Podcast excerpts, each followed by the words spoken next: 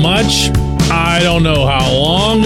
I just know that this team and this pitcher need to find a way to hook up for the long haul. Good morning to you. Good Monday morning. I'm Dejan Kovacevic of DK Pittsburgh Sports, and this is Daily Shot of Pirates. It comes your way bright and early every weekday. If you're into football and or hockey, I also offer daily shots of Steelers and Penguins where you found this. Pirates 4, Orioles 0, or should I say Mitch Keller 4, Orioles 0. Mitch was just unbelievable. Again, again, 16 straight scoreless innings over these past two games, coming off a shutout, and then yesterday putting together seven zeros, 13 strikeouts, career high, overwhelming with the heat, with the off speed movement, with the command, with the poise. I don't even remember what Mitch was like before this. That's the extent to which his pitching has taken a grip on me. I don't even remember what it was like to look at him out there and to squirm and to feel all those uh, negative energy type emotions. He is out there dominating. And you know what else? He's enjoying it. Listen to him after the game yesterday in Baltimore got in the zone. Honestly, I don't even remember who I struck out or how many. I think in the, I think it was the sixth inning. I, I looked up at the board and I think I threw a pitch and I was trying to see the velo of it and I saw my stat line and it said like 11 or I don't know how many strikeouts I did. I was like, oh my god, I had no idea. So yeah, it's kind of cool. Um, once you see that, you're like, uh, I don't know, you're in the zone kind of. So. As I've been telling you guys, this goes back to Bradenton He's walking around with a smile on his face. He's relaxed. Nothing's moving him all that much in one direction or the other. He's got his own personal fan club now in AJ Burnett showing up for the game. AJ lives in the area, but AJ still went out of his way to show up, not just for the game yesterday, but for the whole series against the O's. And and Mitch is taking it all in exactly the right stride and spirit that you'd hope. He is becoming right before our eyes a star. Now, does that mean that every single time he goes out there, he's going to put up nothing but zeros, that he's going to win the Cy Young, that he's going to Cooperstown? No, just like I was saying through the Pirates' general start in April, all of this stuff has a way of balancing itself out. For all we know, Mitch is going to run into a hot spot. Who knows, even soon.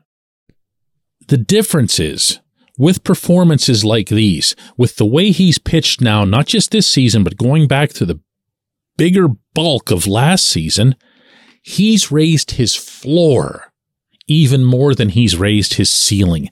And that's when you, as a baseball management team, develop the kind of confidence that's needed to sign a starting pitcher or really any pitcher to a big, big deal. It's scary stuff, man. Putting pen to paper for pitchers, I don't know that I'd ever have the gumption to do it. I don't know that I'd be able to uh, to sign with a steady hand because on any given day yeah, don't make me say it, all right? but that, okay? Unlike maybe any position in North American professional sports, it can just like that all be gone. That's that's scary. It's scarier for a team like the Pirates than it is for the ones with all the big cash. So what you want to find out as a GM, uh, as a team president, as an owner. This is one of those deals that goes all the way to the owner. Is what kind of risk are we running? That is the first and foremost thought. What kind of risk are we running? And if you believe that Mitch's valleys are going to be limited, if you believe that Mitch has found the strength, uh, the belief in his abilities to bounce back to anything at all approaching this form after things go sour, then that's your guy. Of course, you have to have medicals and all this other stuff here, but you're looking at him. He's under your watch at the moment. This isn't like signing a free agent. You know everything about him, including physically. And on top of that, you know, the term hometown discount gets grossly over applied in public when it comes to sports in general. Everyone thinks that their player is going to offer them some kind of big bargain. But it's true to an extent. It's true in the sense that the player never makes it to the open market. The player never finds out if there's that one team, because that's all it takes, one in free agency that just says, hey, we're here to make you the highest paid pitcher in the game. We saw what you were doing in Pittsburgh and we are ready to pay 40 million a year. I mean, no matter what you think of Bob Nutting and his spending habits, the Pirates legitimately can't handle that. They just can't. There's just way too much percentage of the payroll that's consumed by a single player at, I'm going to say it again, a position that's the greatest risk. But what you can do is you can work out something with a player that says, listen, you've got X number of years left in arbitration those are always iffy. Those always benefit the team. So when I say iffy, I mean from the player standpoint, player goes down, player's just hosed. There's nothing they can do. And we'll do you the courtesy of signing you through your remaining free agent years, and we'll throw on a couple of additional years into free agency. So we do you a solid, you do us a solid couple of years of arbitration, guaranteeing your pay no matter what happens in that span. And in return, you come back and give us a couple of years of what would have been your free agency time.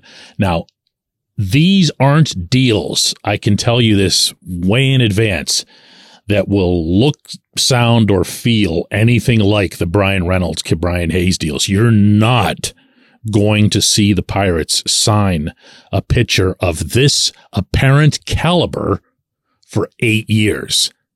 I don't think you'd see them do it if they wanted to because of the risk.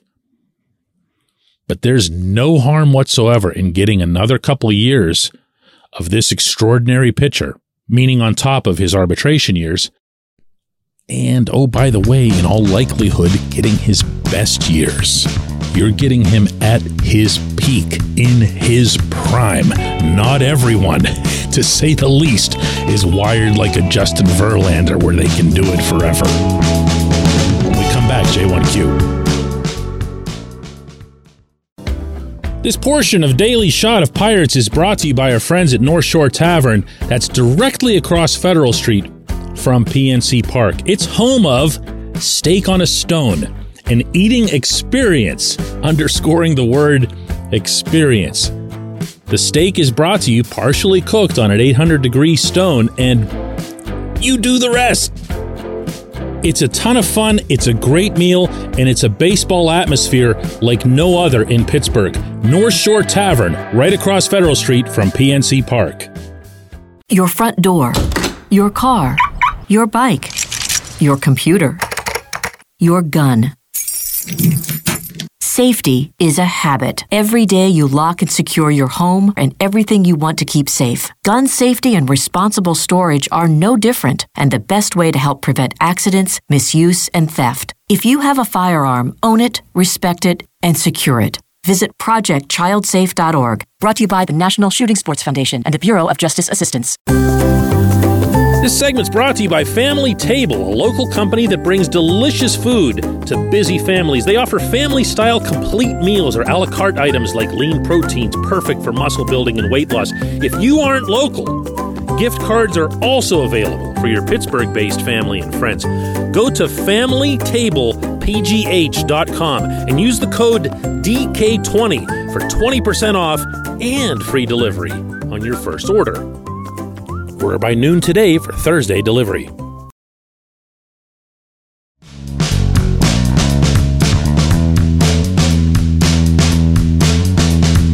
Today's J1Q comes from my man Donnie, who asks, What specifically will we be learning about Derek Shelton in the midst of this drastic downturn?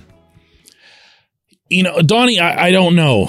I don't know because this hasn't been experienced in his tenure. You can almost take his first three years, especially the pandemic year, and throw them out.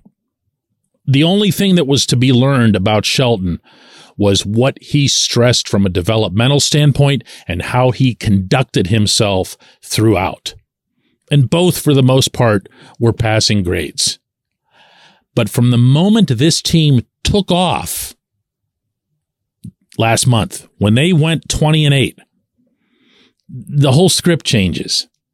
Because now you're watching A, how he handles a winner, and now this. How does he handle when the thing just flips upside down on him as it has? Yeah, I mean, the win yesterday was nice. The other win within the past 13 games also came with Mitch pitching.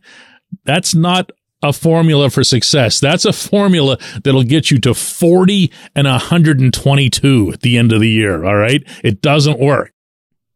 But this gives me the opportunity to add that Saturday night in Baltimore, after another complete egg offensively, just a another awful night of awful at bats, awful everything at the plate and actually, to be blunt here, an awful lineup. Meaning what Ben Cherington had given Shelton to work with and what Shelton did with what he had to work with.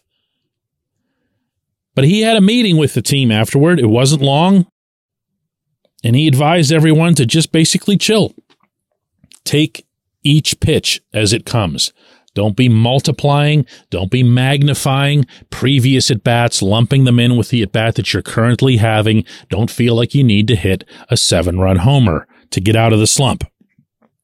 One pitch at a time.